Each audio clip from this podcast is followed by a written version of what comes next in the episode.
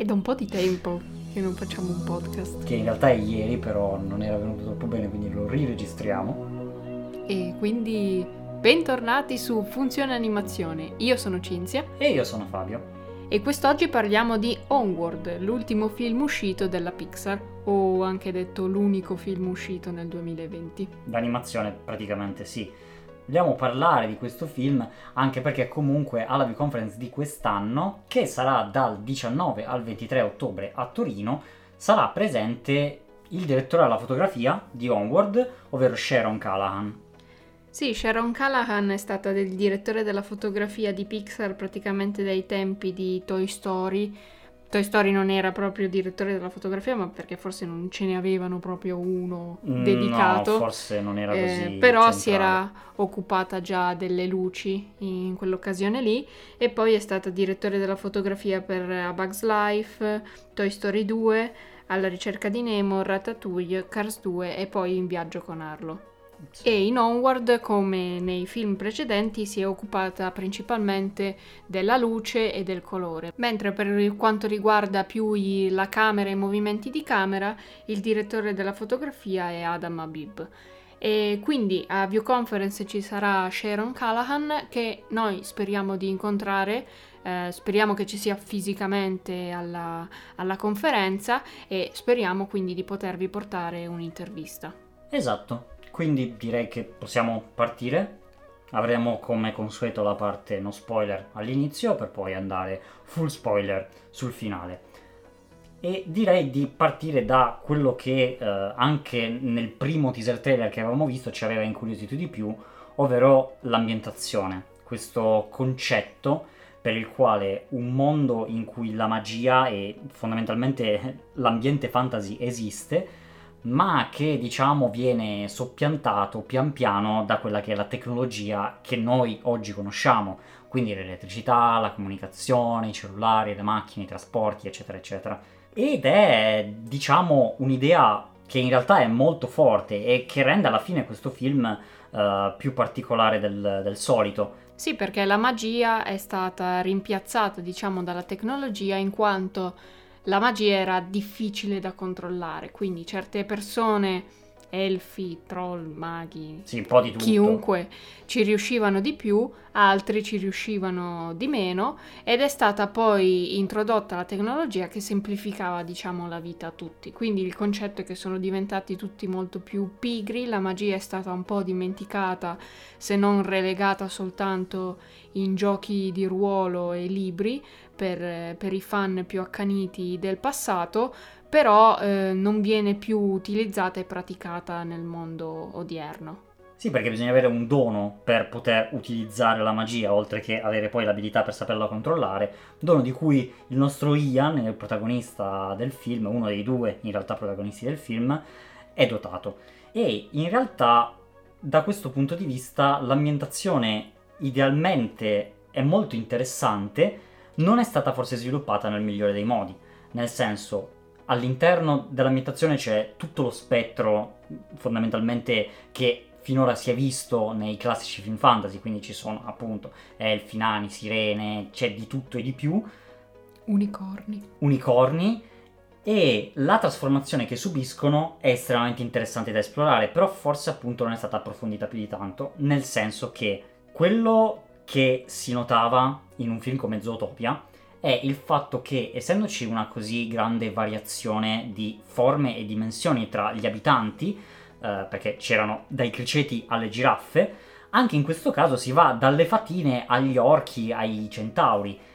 Però, vedendo il film, si ha come l'impressione che il processo che è stato usato è quello di prendere la tecnologia nostra che usiamo noi esseri umani in questo mondo e buttarla, tra virgolette, nel mondo fantasy così com'è, senza avere particolari modifiche rispetto a quella che poteva essere la progettazione del design, del- della tecnologia, per adattarsi comunque alle necessità e alle dimensioni de- dei vari personaggi. Infatti le, fa- le fatine devono guidare moto a dimensione normale e nonostante sia bellissimo vedere 12 fate che collaborano in modo incredibile per far andare una motocicletta, fa anche un po' strano che non abbiano motociclette della loro dimensione. Non è che abbia molto senso questa cosa, così come il centauro poliziotto non abbia la macchina fatta per, perché lui ci possa entrare comodamente, ma è una normale utilitaria come quelle di tutti i giorni. Sì, diciamo che hanno preso la tecnologia nostra e l'hanno messa in mano a elfi, fate. Sì. E hanno reso gli unicorni delle specie di procioni infestatori, però sì, sì, esatto. per il resto non hanno... Sì, le case sono fatte a forma di fungo, però non hanno elaborato troppo la tecnologia come in teoria sarebbe dovuto essere Sì. in un mondo in cui è nata eh, da, da elfi, troll, maghi, Esatto, eccetera. è un po' anche come Monsters Co., dove ci sono case grandi, ci sono case piccole a seconda della dimensione proprio dei mostri. Sì, poi c'è il mostro che viene risucchiato dalle grate perché ci passa Sì, sempre esatto. sopra, Eh. quindi non è una città a forma di tutti, però comunque eh, sì, c'è la, la macchina piccola, la macchina grande, la macchina gigantesca. Esatto, esatto. E diciamo che la magia rimane anche un po' a contesto. mm, Non... Sì, fa parte della trama perché comunque i protagonisti la usano per procedere nella loro quest, però comunque viene un po' usata come riempitivo, come mm, per aggiungere delle reference, dei riferimenti, strizzare l'occhio ai fan del fantasy e dei giochi di ruolo, però in un mondo in cui c'è effettivamente la magia, la trama poteva svilupparsi in un modo forse anche un po' più potente rispetto a Certo, come è stato. Certo, anche perché comunque diciamo che è una magia un po' diciamo comune, non ha un segno particolare, non è una magia che è differente da quella di Harry Potter, non è una magia che ha una propria personalità, è la magia del più comune dei tipi che ci possiamo immaginare, voglio dire. Sì, Fa hai il bastone magico, esatto. pronunci le formule e ottieni quello che vuoi se ti concentri abbastanza sull'incantesimo che stai dicendo. Sì, esatto, non è qualcosa che eh, può, diciamo, mh, esplorarsi e andare a fondo in quello che eh, magari poteva essere fatto. Sì, sì, il sistema magico non è nulla di particolare e appunto la magia viene utilizzata per eh, Simboleggiare. scopi anche abbastanza base come quello di far crescere la tanica della benzina, far levitare degli oggetti. Ingrandire patatine per viaggiarci sopra su un fiume. Insomma, il punto è che sì, servono a superare determinati ostacoli, ma non è che se non ci fosse stata la magia, questi ostacoli sarebbero stati impossibili da superare. La magia, diciamo che funge un po' più da ehm, simbolo per far vedere la crescita del personaggio, per il fatto che più prende confidenza con la magia, in realtà più diventa sicuro di se stesso, perché comunque per de- utilizzare la magia devi concentrarti, devi credere in te, eccetera, eccetera. Quindi diciamo che eh, diventa una cosa un po' secondaria in un mondo in realtà che ci viene venduto nei primi 5 minuti come un mondo in cui c'era la meraviglia e la magia. Sì, il viaggio che fanno è molto più introspettivo piuttosto che una reale avventura in un mondo fantasy. Sì, forse anche rimuovendo tutta quella parte che, eh, di cui per esempio io vado assolutamente pazzo, che è quella di sottotrama e di struttura proprio di come funziona la magia, quindi le gemme, perché funzionano così, perché ti serve una gemma piuttosto che no, ehm, che- quanto ti stanca poter usare un incantesimo, eccetera, eccetera. Quindi diciamo che manca anche tutta questa struttura sul come funzionano effettivamente queste cose. Sì, sì, sì, sì, assolutamente. E passerei quindi a introdurre un po' la trama. Quindi abbiamo già detto che i due protagonisti sono Ian e Barley e sono due fratelli elfi che hanno perso il padre quando erano molto piccoli. Il film è ambientato nel giorno del compleanno di Ian, dove compie i suoi 16 anni. In occasione di questo compleanno, il padre aveva chiesto alla madre di lasciare ai due figli praticamente un bastone magico, una pietra della Fenice e un incantesimo che servirà per riportare il padre sulla terra per 24 ore in modo da poter conoscere i figli. Il, il fratello maggiore si chiama Barley e il fratello minore si chiama Ian. Barley è un personaggio molto estroverso, che confida in se stesso e che è molto appassionato di questo mondo magico, quindi colleziona tutte le carte, gioca ai giochi di ruolo. Lo definirei un nerd molto convinto. Sì, sì, sì, sì. conosce praticamente tutti gli incantesimi, ha il libro, se l'è studiato tutto, Sì, sì, sì. ehm, però non ha il dono della magia.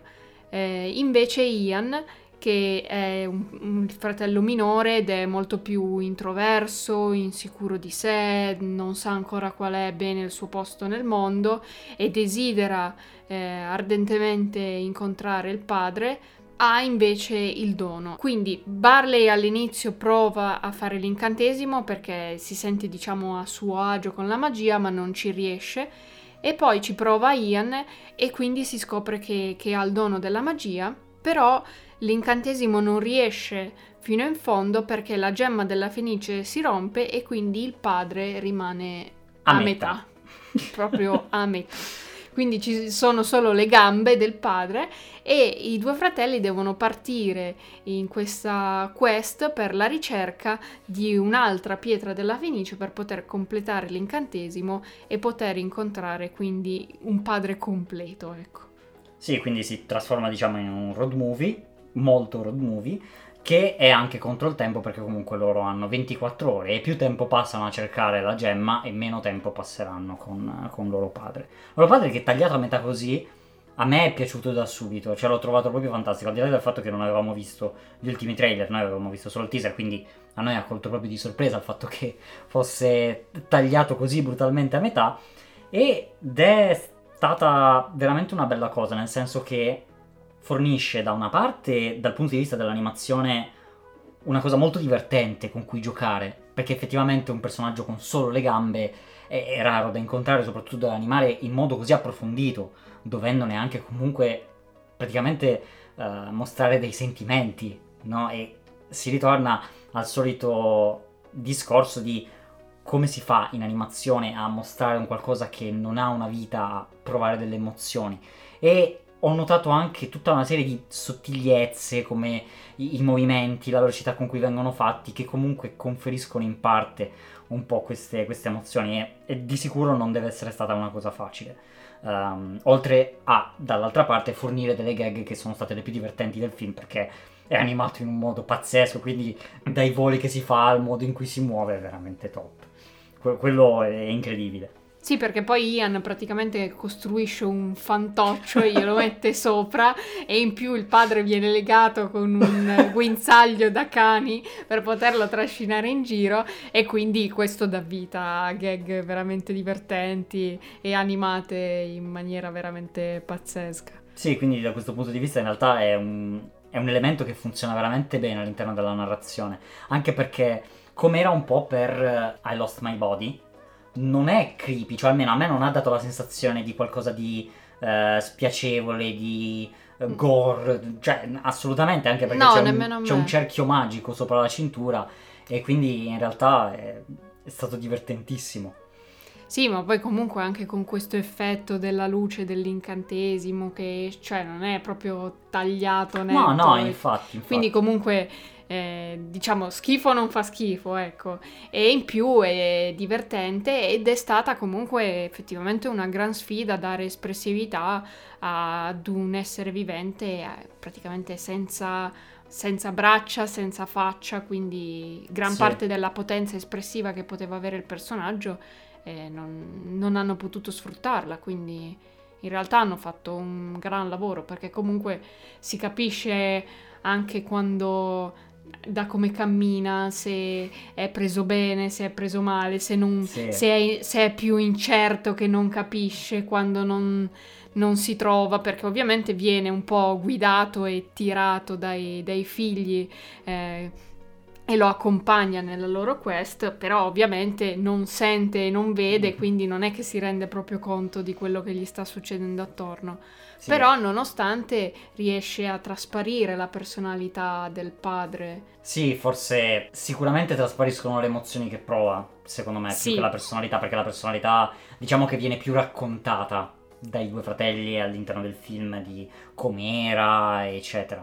Eh, e chiaramente poi tu la vai a sovrapporre a quelle gambe che stanno cercando di, di, capirci qualcosa solo con il senso del tatto praticamente, perché tutto il resto è andato a farsi friggere.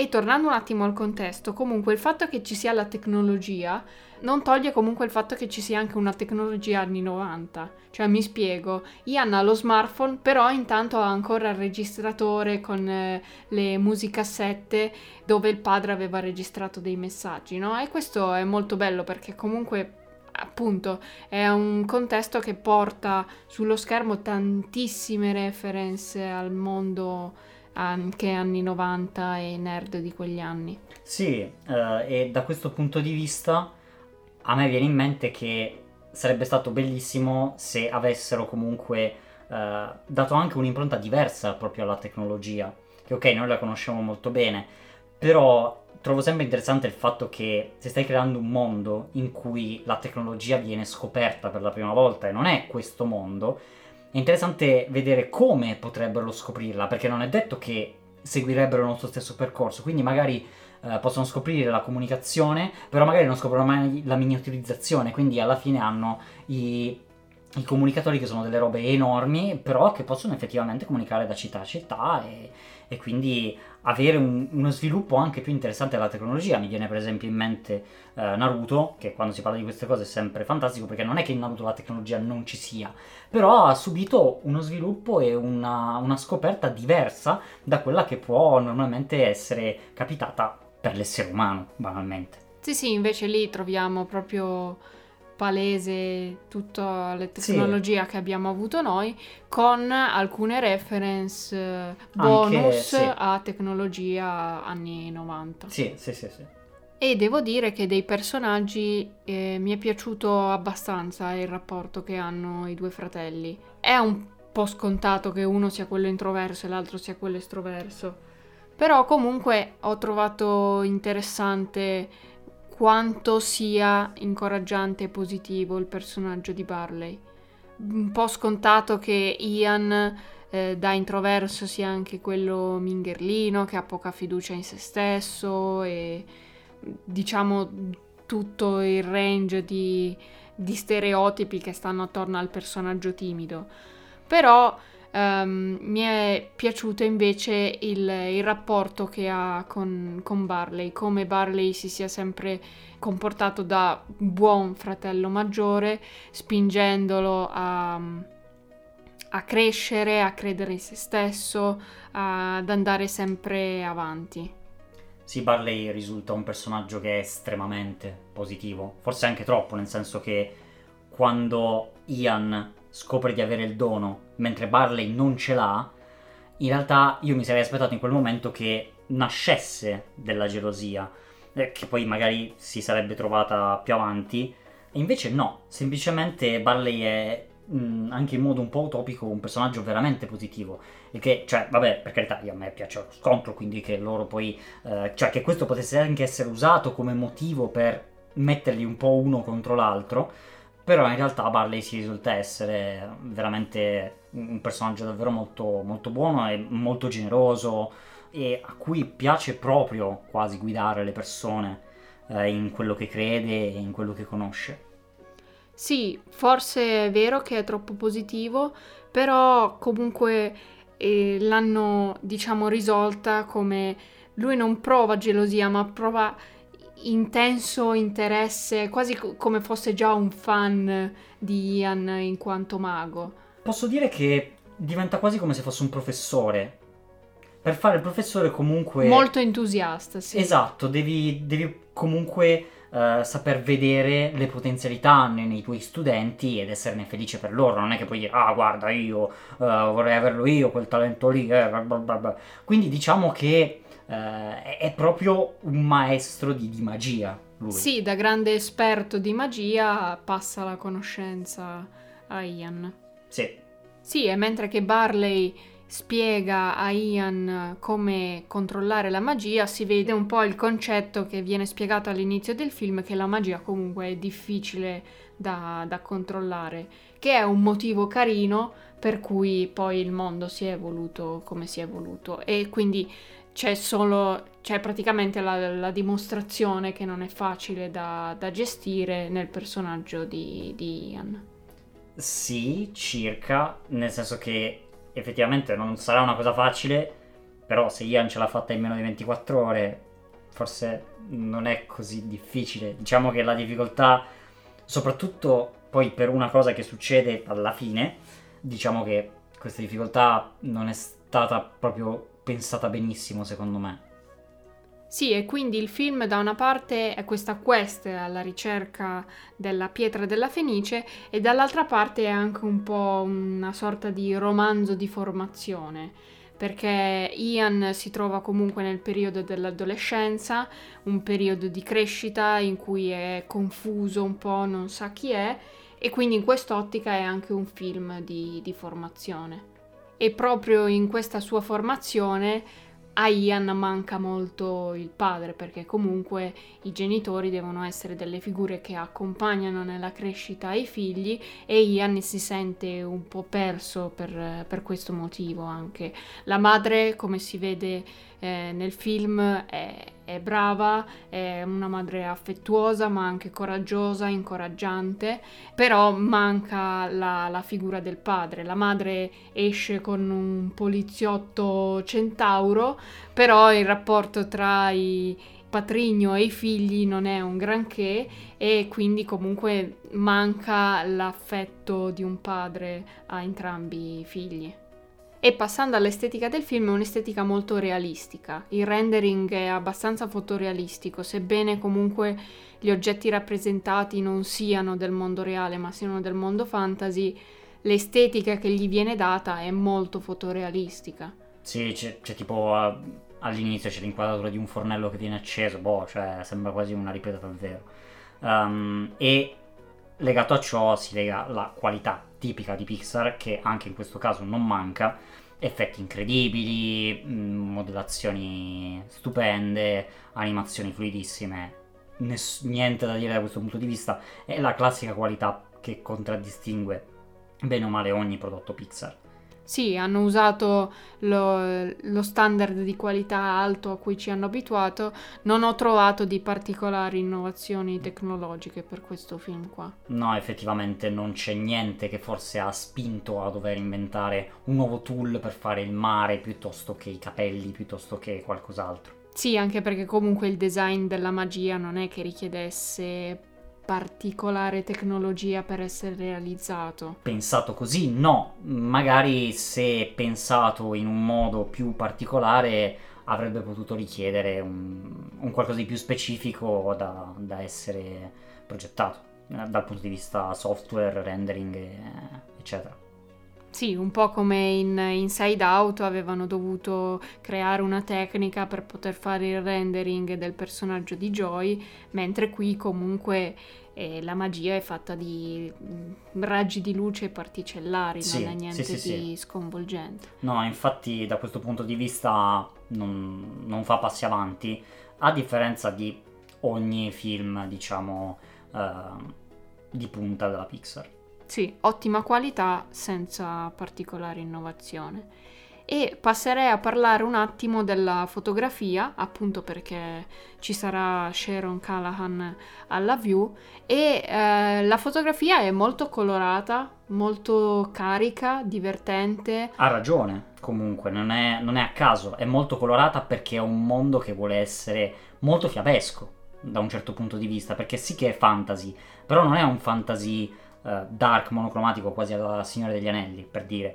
È un fantasy molto colorato, quasi che fosse uscito da, dal libro delle fiabe. Quindi uh, devo dire che ci sono moltissimi colori, ma che sono perfettamente contestualizzati. Ci sono anche colori molto accesi che normalmente non si vedono, il viola e il rosa. Uh, diciamo che creano un bel mix, creano un bel mix. Sì, e la palette dei colori parte da colori più tenui per la parte più casalinga e familiare dell'inizio del film, per trasformarsi in una palette molto più carica e colorata nella quest centrale e per poi ritornare ad una palette un po' più neutra verso il finale. Quindi comunque anche le scene clou, quelle della quest con tanta magia, hanno anche una caratterizzazione parecchio forte dal punto di vista visivo. Sì, per renderle quasi più magiche. Sì. E una curiosità parecchio interessante è che, eh, visto che i due personaggi, Ian è molto più ordinato, preciso, anche chiuso, diciamo, mentre Barley è molto più esplosivo. Ene- sì, energico, eh, casinista, disordinato hanno cercato di riflettere anche questa cosa nel tipo di lenti e di inquadrature che hanno usato per i due personaggi. Quindi le inquadrature che riprendono un primo piano di Ian saranno quasi sempre simmetriche con Ian al centro, con lenti che sono dei 40 ai 50 mm e con dei movimenti di camera molto stabili e ben calibrati mentre su, su, Barley è un po' il contrario, quindi i movimenti sono anche molto più da steadicam, mo- che si muovono molto di più e le inquadrature non sono sempre simmetriche e centrate. Sì, queste sono le figate che a me piacciono dei film, sono soprattutto le cose che a meno che non lo fai di lavoro, di studiarti i movimenti di camera e le lenti da usare per, per delle scene, non lo noterai mai, penso. Perché sono quei dettagli che alla fine ti fanno pensare, ah ok, è un ottimo film, e poi dici, però perché? Voglio dire, sono quei dettagli che non, non urlano, non si fanno notare, non vogliono essere eh, buttati in faccia, però che poi fanno in realtà molto del loro e fanno veramente la differenza in termini di qualità perché sono tutte cose che passano nel nostro subconscio praticamente. Sì, e poi noi adesso stiamo particolarmente sottolineando questa cosa perché comunque nessuno di noi è particolarmente dentro uh, il mondo appunto dei movimenti di macchina in modo così specifico, però in realtà il cinema o comunque il design, la progettazione è fatta di queste cose uh, perché agisce tutto a livello subconscio in un modo o nell'altro eh, la palette di colori, eh, le forme, le dimensioni, tutto, tutto quello che potete vedere e sentire agisce a livello subconscio, quindi in realtà la cosa che è veramente figa del poi andare a scavare in queste cose è che si scoprono queste robe strafighe, cioè del fatto che si pensano anche i movimenti di camera in base alla personalità dei protagonisti che vengono inquadrati. Mentre dall'altra parte mi ha lasciato un po' in dubbio in realtà quella che è la colonna sonora. Vabbè, non sono un espertone, ascolto tante colonne sonore e mi piace farlo, però non, non me ne capisco molto di musica.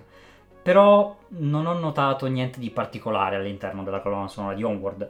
Um, non è sicuramente brutta, non è sicuramente fatta male, però non ho notato quel tocco magico che uno te la fa rimanere in testa e che due accompagna le scene in un modo un po' più preponderante questa eh, mi è parsa una colonna sonora molto di situazione, molto in linea e molto standard con quello che succede a schermo. Cosa che in realtà poteva essere sfruttata anche qui utilizzando il contrasto che c'è fra i due.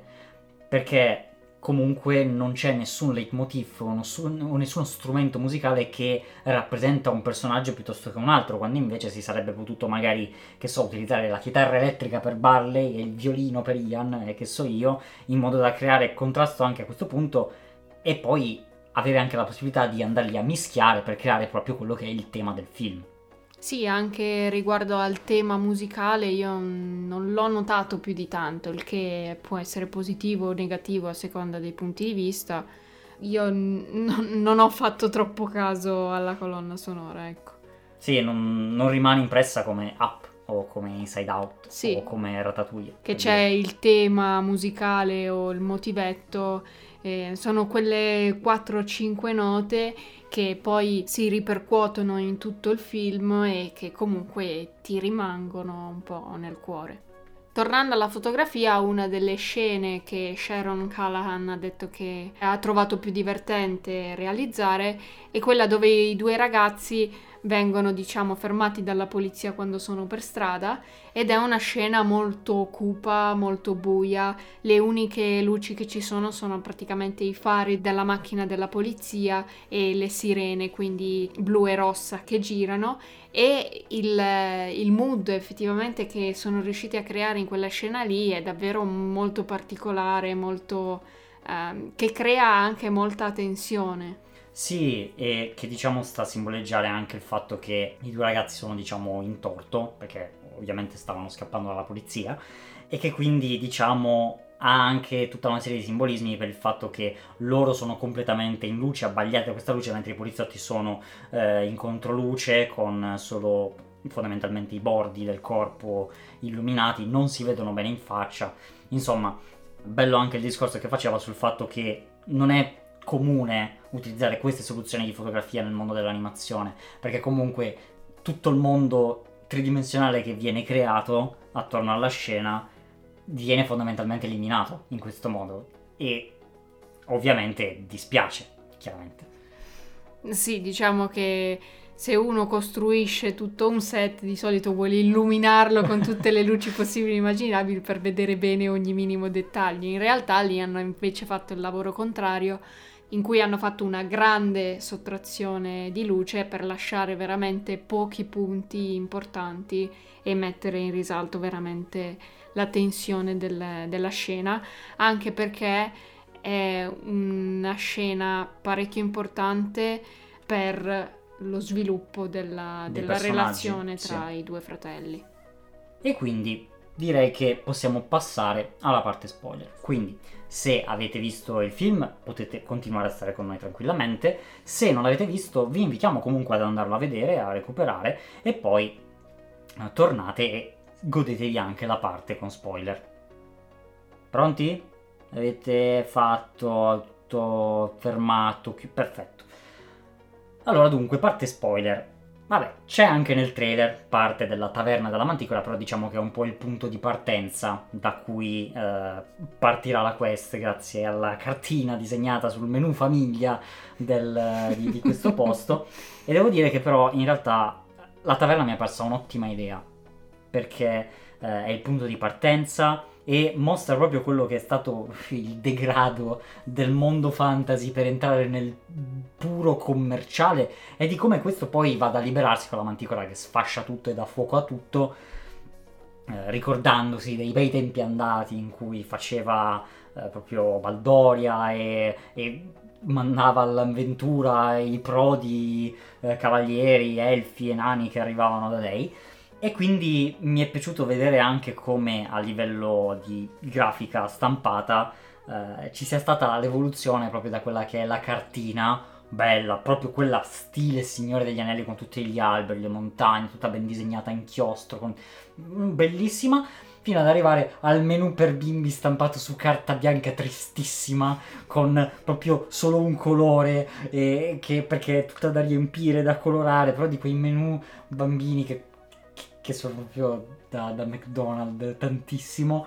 E è bellissima anche la scena in cui uh, la nostra Susan ha già risolto l'indovinello. Vabbè, non si chiamava Susan, però l'idea della manticola, devo dire, è stato un ottimo punto di partenza che purtroppo poi è andato a, a perdersi un po' con le successive quest che diciamo erano un po' più banalotte.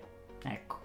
Sì, le, la prima, quella di andare a recuperare la mappa, è effettivamente la tappa più divertente, più significativa e più particolare di tutto il viaggio. E il personaggio della Manticora è veramente fantastico, cioè a me è piaciuto un sacco come all'inizio tenga molto sotto controllo questa sua irascibilità che è tipica della sua specie, diciamo, e invece poi quando si, si scatena dà sfogo a tutta la sua rabbia la sua energia e poi anche comunque come si evolva durante la, la, trama insieme alla madre e il suo personaggio. Quindi la manticora e la madre partono insieme alla ricerca dei figli perché la manticora non ha detto della maledizione che avranno se eh, prenderanno la pietra della Fenice e in tutto il percorso c'è anche un po' questo non so, ad esempio, che la manticora dice: Ah, dovrei esercitarmi di più le ali tutte, tutti i giorni, no? Eh, si è impigrita, diciamo, Sì. per colpa della, della società contemporanea e quindi è un po' fuori dai fasti di un tempo. Sì, poi successivamente alla manticora c'è la parte dove finiscono la benzina e ci sono le fatine, non molto magica come, come evento. Poi dopo che hanno la benzina fanno l'inseguimento con le fate, dopodiché li ferma la polizia, dopodiché mh, ballano davanti al distributore. Insomma, tutta questa serie di eventi non particolarmente magici, anzi quasi per niente, e che non sembrano le geste eroiche di un'avventura fantasy, eh, diciamo che sono un po' un buco abbastanza grande all'interno della narrazione del film e della scrittura che perde anche di interesse perché alla fine sono cose veramente banali da un certo punto di vista. Sì, Cioè- non ci sono prove molto difficili da superare. e per quanto siano realizzati bene l'inseguimento divertente eccetera non lasciano granché. Eh, anche il momento in cui eh, comunque Ian scopre che il fratello lo ritiene uno spregiudicato. Non lo so, a me non ha colpito più di tanto, non, non mi ha lasciato granché il fatto che Ian mentisse al fratello, non lo so, non l'ho vista come una cosa così grave Sì, da, hanno da voluto... sconvolgerlo così tanto. Sì, hanno voluto inserire un po' un punto di, di litigio tra i due fratelli per creare un po' la rottura all'interno della trama e non renderla in, un- in questo viaggio idilliaco, però in realtà ha lasciato un po' così come, come situazione. Sì, per- Ok, hanno creato un po' il presupposto per la crescita del, del rapporto tra i due fratelli, però appunto vere sfide e momenti eh, bassi nella trama mh, non, non ce ne sono. no, cioè per dire, non s- loro magari si fanno il broncio per un po', però non è che uno se ne va per una strada e l'altro se ne va per l'altra. Sì. non, non si lasciano da soli, per dire. E eh, ritorno al fatto della gelosia che invece poteva andare a calcare ancora di più questo momento, no? Successivamente c'è la scena del ponte che già risulta essere un po' più interessante. Sì, è molto meglio quella Esatto. scena eh, perché comunque c'è il fattore altezza, c'è il fattore corda eh, e c'è il fattore corda che si slega che è divertentissimo e qui va bene. Ce la fa un po' troppo al pelo, secondo me, sul finale. E non, non è forse il modo ideale in cui si potesse chiudere la scena, per- perché è quasi ridicolo che riesca a tenersi una volta che fa il passo nel vuoto. eh, quindi magari poteva arrivare di là tranquillo, girarsi e scoprire di non avere la corda e allora magari lasciava il fratello dall'altra parte senza abbassare il ponte. Ma dire. io ho trovato anche un po' banale che appena tirato giù il ponte e passato con la macchina arriva subito Bronco. Sì, il poliziotto. Cioè, boh. Cominciano Li ha trovati proprio subito. Sì, sì, sì. Per quanto loro si fossero inerpicati su per le montagne, li ha trovati subito. Eh, giustamente... Però poi la cosa dei, dei co- delle statue dei Sì. corvi che vanno seguiti, in realtà quella è molto interessante. Certo, ed è anche, diciamo, il momento dell'addio al furgoncino di Barney, che in realtà è molto Barley. bello, Barley, chiedo scusa, e, e che anche lì musicalmente eh, è tipo l'unico momento che, che mi ha colpito, perché effettivamente mette la cassetta del- de- della lode al Valhalla e con questo furgoncino che vola incredibilmente, scena pazzesca, prende il sole, diventa l'unicorno incredibile che salverà la situazione e fa crollare la montagna. Diciamo che appunto da- dal momento del ponte diventa un po' più fantasy questa avventura, eh, fino ad arrivare all'indovinello dei corvi, andare a seguire le statue, la direzione in cui puntano, fino ad arrivare nella galleria in cui diciamo c'è il momento barca, molto alla In viaggio con Pippo, in cui i due fratelli si, si parlano e eh, si scopre in realtà per la prima volta il motivo della morte del padre, che è diciamo uno dei punti forti del film, se vogliamo, ovvero il fatto che eh, il padre è fondamentalmente morto di cancro, non viene specificato chiaramente qual è, però è il quarto ricordo di Barley del fatto di non essere riuscito a salutare il padre eh, perché gli faceva paura, perché era attaccato a tutti i macchinari. In realtà è una cosa molto forte ed è molto forte perché è in realtà un evento molto sentito dai registi. Sì, perché il regista Dan Scanlon ha appunto vissuto questa cosa da, da, bambino, quindi lui non ha mai conosciuto suo padre perché è morto quando lui era molto piccolo e quindi ha voluto portare questa storia autobiografica all'interno di, di Onward. E questo è un elemento di forte realtà che contrasta davvero tanto anche con tutto il mondo eh, della magia e del fantasy e che è molto forte, cioè di solito comunque nei film d'animazione non è il primo film d'animazione in cui muore no, un anzi, genitore o, o, due, però di solito spariscono per l'incidente in auto, l'incidente in barca. Sì, è molto veloce come, come scomparsa dei genitori di solito. Sì, non, non viene mai rappresentata ehm, l'avvenimento che in realtà avviene di più nella realtà, che è quello della malattia e di come eh, sia difficile e doloroso accompagnare il malato nei suoi ultimi giorni. E in, in questo Barley eh, anche è bello come comunque sia un personaggio molto ottimista per tutto il film e poi lo vediamo invece in questo momento davvero molto profondo e triste in cui racconta questo, questo ricordo a Ian. Sì, si crea veramente un bel contrasto, un momento veramente molto bello e si nota proprio anche verso la fine del film, il film emoziona tanto, commuove proprio sul finale e credo che sia proprio per il fatto che è una cosa molto, molto sentita dai registi.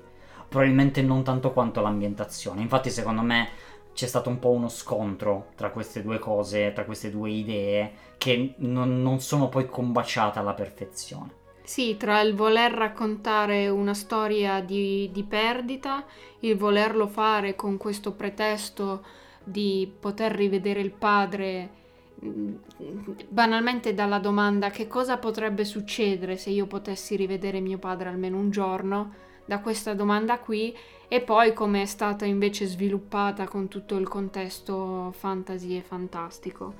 Però non toglie questo comunque la, la potenza no, e la particolarità di, della causa della, della, morte del padre. Ma infatti il finale colpisce molto, al di là dell'ultimo roccambolesco cubo di gelatina, incredibile anche se eh, anche lì niente di nuovo, però diciamo che tornano al punto di partenza, trovano la gemma e arriva la maledizione della gemma che eh, fondamentalmente gli impedisce quasi di rivedere il padre e il finale stupisce dal punto di vista emotivo, appunto eh, sul finale commuove veramente. Sì, ed è molto bello che Ian eh, rinunci a, a, vedere il padre, ad incontrarlo proprio, e lasci invece il tempo a Barley di dire quel, quel saluto, quell'addio che non aveva avuto il coraggio di dire quando, era, quando il padre era ancora in vita perché sono situazioni comunque molto, molto difficili da affrontare emotivamente e se uno non le affronta al pieno di quello che vorrebbe, alla fine comunque si porta quasi sicuramente un rimpianto, un, un rimpianto per, sì. per, tutta la vita. E um, è stato quindi molto, davvero molto bello che Ian abbia deciso di eh, lasciare il tempo a Barley di curare questo suo sì. rimpianto. Sì, sì, sì e d'altra parte è bello anche come si risolve fondamentalmente la linea narrativa di Ian che invece scopre fondamentalmente che in realtà la, la sua figura paterna è sempre stata Barley per tutta la sua vita. Sì, secondo me non è proprio una figura paterna, però comunque ha capito che in, in realtà l'affetto che stava cercando eh, nel padre scomparso l'ha sempre fondamentalmente ricevuto sì. da, da, Barley. Sì, esatto. E, e, forse non se n'era mai reso conto e quindi questo suo rendersi conto anche qui mi è, mi è piaciuto molto e dà tutto un altro spessore a un, a, loro, al loro rapporto e quindi devo dire che si è chiuso nel, nel migliore dei modi eh, peccato per la, per la parte intermedia. Sì, si è concluso in un modo non scontato e dando particolare forza al fatto che per quanto ci siano, diciamo, delle figure base che uno si aspetta di avere, il padre, la madre, eccetera, eh, lo stesso affetto si può anche trovare in un fratello, in un amico, in una nonna, in un nonno e che si può quindi trovare la famiglia anche al di fuori dei canoni base che, sì. che ci dà la società e la natura. Sì. Ed è anche bello capire da dove nasce tutto l'ottimismo di Barley, il fatto che comunque abbia il rimpianto di non aver affrontato la sua paura ad un certo punto della sua vita e quindi abbia poi affrontato tutto il resto della, tua, della sua vita con estremo coraggio alla buttati e prova per non avere mai, mai rimpianti. Sì, si è, si è promesso di non, fare, di non farsi sfuggire mai più niente, fondamentalmente. Sì, e come dice anche al fratello, a me è rimasta molto impressa quella frase, non sarai mai pronto, buttati. Sì, vero. Tra l'altro anche il cercare quello che si pensa di cui aver bisogno e poi in realtà avercelo a fianco viene anche rappresentato un po' da tutta la struttura del film. Questa cosa mi è piaciuta perché loro partono alla ricerca della pietra della Fenice, ma poi si ritrovano praticamente a scuola. Quindi fanno tutto un giro per poi ritrovarsi da dove sono partiti e Ian fa la stessa cosa, fa tutto un giro introspettivo per poi ritrovarsi al punto di partenza per rendersi conto che quello che stava cercando in realtà è sempre stato, è sempre stato lì accanto a sé. Sì, poi a livello di struttura proprio del film ci sono dei rimandi che partono proprio dall'inizio da robe che non ti aspetteresti mai di ritrovare, tipo la mamma che fa ginnastica e poi farà ginnastica anche sul drago, cosa che non è che mi sia piaciuta tantissimo, che abbia fatto proprio i passi tipici, però eh, come idea all'inizio mi è piaciuta, poi la realizzazione non non è stato al massimo, però vabbè, questi dettagli. Comunque è proprio pieno di questi eh, riferimenti, di questi dettagli che arrivano all'inizio del film e poi vengono ripetuti alla fine del film. E forse una cosa che è mancata un pelo e che poteva essere approfondita era il personaggio del padre. Cioè, hanno voluto spingere eh, la trama in modo che comunque Ian si rendesse conto che non aveva bisogno di un padre perché aveva Barley però il, il personaggio del padre o la memoria del padre eh, sembrava che sarebbe stata ricostruita all'inizio del film, infatti Ian incontra anche un vecchio amico di, di suo padre al, in un bar, però poi non viene approfondito più di tanto nel corso della trama, il che forse è un peccato da, da quel punto di vista. Non so, io però in realtà ritengo che sia, sia molto voluto il fatto, anche quel primo incontro che ha avuto con l'amico del padre era proprio per darti l'imbocco del fatto che ci sarebbe arrivato. Invece secondo me eh, è stato proprio studiato in modo che dopo quel momento fondamentalmente non si sapesse più nulla del padre e anzi si cominciasse a parlare di Barley e di Ian piuttosto che del padre, in modo da concentrare il tutto sul, sul loro rapporto e questo in realtà eh, si completa poi con il quarto ricordo e i tre ricordi vengono detti all'inizio. Quindi in realtà si chiude proprio un cerchio piccolissimo che è costruito attorno al padre. Non so, sì, sarebbe stato sicuramente interessante vedere quella che era la personalizzazione del padre, però in realtà credo che la scelta di concentrarsi molto sui personaggi eh, principali non sia, stata, mh, mm, non sia stata negativa, nel senso che eh, effettivamente il tempo che è stato concesso al loro sviluppo l'ho trovato giusto, non è stato troppo breve, non sono stati approfonditi poco, non sono stati troppo approfonditi, quindi eh, secondo me da questo punto di vista c'è un buon bilanciamento. Sicuramente è, chiaramente una cosa che ti manca, no? all'interno del film viene proprio eh, creato il vuoto in quel particolare punto per non farti sapere altro, che è un po' quello che prova Ian. Sì, riflettendoci anche adesso, penso che derivi anche da una rassegnazione del regista, il fatto sì. che comunque nella realtà lui il padre non lo potrà mai vedere. Esatto. E che per quanto si possa porre la domanda che cosa succederebbe se io potessi incontrare mio padre almeno per un giorno, in realtà non lo incontrerà mai e quindi forse anche per questo ha deciso in realtà di non farlo nemmeno incontrare a Ian di non mostrare nemmeno il, il volto a parte nelle fotografie. E trovo anche che sia una scelta coraggiosa e e che sia anche uh, importante da fare in certi film, il fatto che devi rinunciare a qualcosa ogni tanto, non puoi sempre avere tutto. Ed è per questo che trovo estremamente sbagliato il, un dettaglio del finale di Moana, che non sto qui a dire perché ovviamente è spoiler.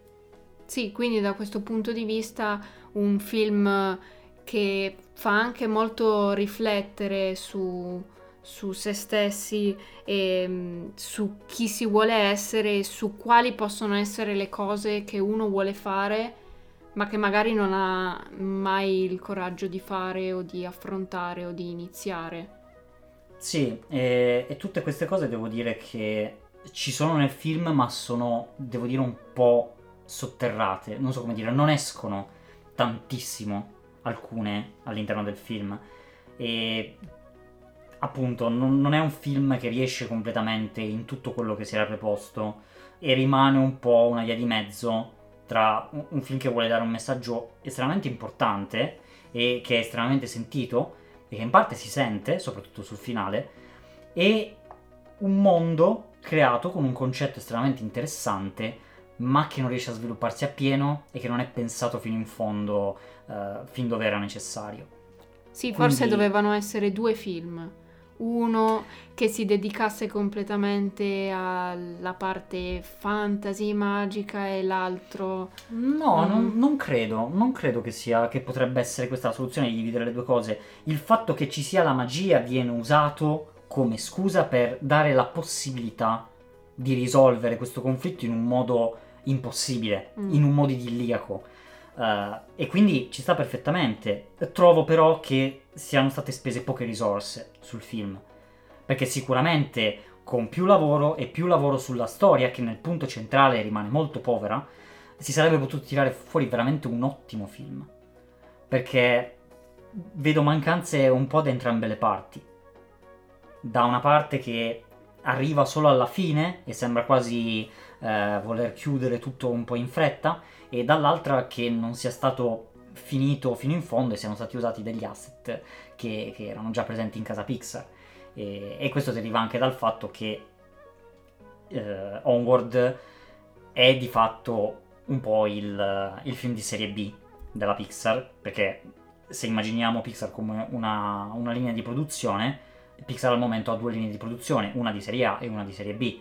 Serie A fanno parte i vari Toy Story 4, Inside Out, film per cui vengono investiti grandi budget, eh, per cui vengono scelti i registi migliori, per cui il reparto di ingegneria lavora costantemente per trovare nuove soluzioni, per fare effetti sempre migliori e per cui viene anche concesso, diciamo, il potenziale creativo di inventare nuove cose eh, a livello proprio di ingegneria software. E poi ci sono i film di serie B che sono film tipo Il viaggio di Arlo, Monsters University, Cars 3, eccetera, che sono film che vengono, diciamo, confezionati con il livello medio di qualità disponibile a Pixar, eh, che è comunque un livello molto alto se lo vediamo in relazione a, al mercato generale eh, di quella che è l'animazione, e che però non riescono veramente totalmente a colpire eh, nel segno di quello che si propongono. E devo dire che per un messaggio di questo tipo, che quasi mai si è visto in, in Pixar, solo in app c'è una persona che, che ha problemi di, di salute eh, e che quindi muore fondamentalmente di vecchiaia, di non si sa bene di cosa all'interno di app. Però diciamo che è molto diverso, non è visto in maniera così approfondita. Senza parlare ovviamente di quell'introduzione spettacolare che ha. Um, e quindi mi spiace veramente perché è un è un'occasione anche dal punto di vista di un regista che uh, sta provando diciamo ad emergere anche in casa Pixar uh, perché è lo stesso regista che ha diretto Monsters University anche in questo caso un film non troppo uh, incredibile e che mettendo e che lo vedo che mettendosi così tanto all'interno di un film il fatto che non sia riuscito completamente magari in quello che, che voleva mi spiace molto onestamente sì, io direi che quello che voleva de- dire probabilmente l'ha detto, però nel contesto di un film che non, non fa check di tutti i tasselli necessari ad essere un capolavoro. Sì. E Beh, mi piace la magia, il mondo fantasy, ci sono molto appassionata, quindi da quel punto di vista lì mi dispiace anche un po'. Di positivo c'è che sembra che almeno eh, i film di serie B non siano il 2 e il 3 di precedenti Sì, capitoli e stiano invece un po' uscendo da questo trend di fare i capitoli successivi di, fi- di franchise già iniziati perché il prossimo sarà Soul che sembra un po' dello stampo di Inside Out ma non abbiamo visto assolutamente niente, No, non vogliamo nulla, vedere nulla. niente. Eh, Diretto da Pete Doctor, quindi sarà sicuramente, cioè almeno le aspettative sono altissime. Eh sì, perché, è uno dei registi di punta. migliori, se non forse il migliore di Pixar. E poi invece ci sarà Luca, che sembra molto promettente. molto pazzesco. E, e quindi sembra comunque che almeno vogliano uscire un po' dal- sì, dai franchise già aperti. non è detto perché Speriamo. comunque Gli Incredibili 2 è uscito l'anno scorso, quindi diciamo che forse sì, forse no, anche se comunque se tutti i sequel sono come Gli Incredibili 2 va benissimo. Anche cioè- come Toy Story 4. Anche eh, come Toy Story fine. 4, certo, certo, anzi, i sequel, se vengono pensati bene, possono essere degli ottimi film e superare quasi addirittura i precedenti. Però è chiaro che se vengono fatti come mh, riempitivo e come eh, modo per tirare su soldi, non sono proprio il massimo. Sì, Ecco. deve esserci anche un po' comunque aria Certo. di novità. Cioè... Poi per quanto riguarda Luca, la regia di Enrico Casarosa, mh, il regista di, eh, del corto La Luna, diciamo che è interessantissimo anche perché è un film ambientato in Italia, girato da un italiano, cioè perfetto. Eh, Cosa mai potrebbe andare storto? Speriamo che eh, anche nel caso di Luca non facciano eh, la scelta di, diciamo, tagliargli le risorse, le risorse al film. Speriamo. sì. Perché l'impressione con questo Onward è stata proprio questa. Sì, aver mh, forse speso meno tempo a risolvere un po' i problemi che poteva avere. Sì, meno la tempo nella stesura della sceneggiatura, meno tempo nella- nello sviluppo dell'ambiente, nella progettazione degli spazi per renderli adatti appunto, come si diceva, a tutte le varie dimensioni e necessità dei, dei personaggi. Eh, quindi diciamo che da questo punto di vista purtroppo non, non c'è stato eh, il lavoro che avrebbe necessitato questo film. Un ottimo film, divertente, commovente, forse non il migliore in casa Pixar, però comunque mm, un buon modo per passare una serata divertente. Sì, sicuramente, ironicamente gli manca un po' di magia. Quindi sì, assolutamente non è un film ignorabile di Pixar, assolutamente eh, è consigliato. Purtroppo ci sono state delle mancanze qui e lì. sì, Però diciamo che non diamo mai voti noi, invece. Eh, diventerebbe stanno- troppo E difficile. poi sanno di review, sanno di roba ufficiale, noi siamo solo noi- due scampaforca che Eh. parlano così tanto per parlare. Benissimo, direi che abbiamo sviscerato comunque il film un po' in tutte le sue parti. Fateci sapere anche cosa ne pensate voi nei commenti o su Twitter, su Instagram. Esatto, usate il social che più vi aggrada, noi saremo sempre lì per eh, rispondere, discutere, diteci cosa vi è piaciuto, cosa non vi è piaciuto, eh, se l'avete visto, se non l'avete visto, eccetera, eccetera. Iscrivetevi sulla vostra piattaforma preferita per non perdere i nostri aggiornamenti e le prossime puntate. Mettete la campanella, insomma, tutte quelle cosine belle che tanto vi dicono in tutti i video, quindi le sapete a memoria. Condividete Sì, quelle cose sì, lì, sì, no? Condividete tutto e noi ci vedremo in un prossimo episodio. Facciamo spoiler su cosa sarà? Meglio di no. Meglio di no. Disonore su di te. E non diremo altro. Benissimo. Vi ringraziamo moltissimo per aver seguito questo episodio e noi ci vedremo in un prossimo podcast su funzione animazione. Ciao a tutti! Ciao, ciao ciao.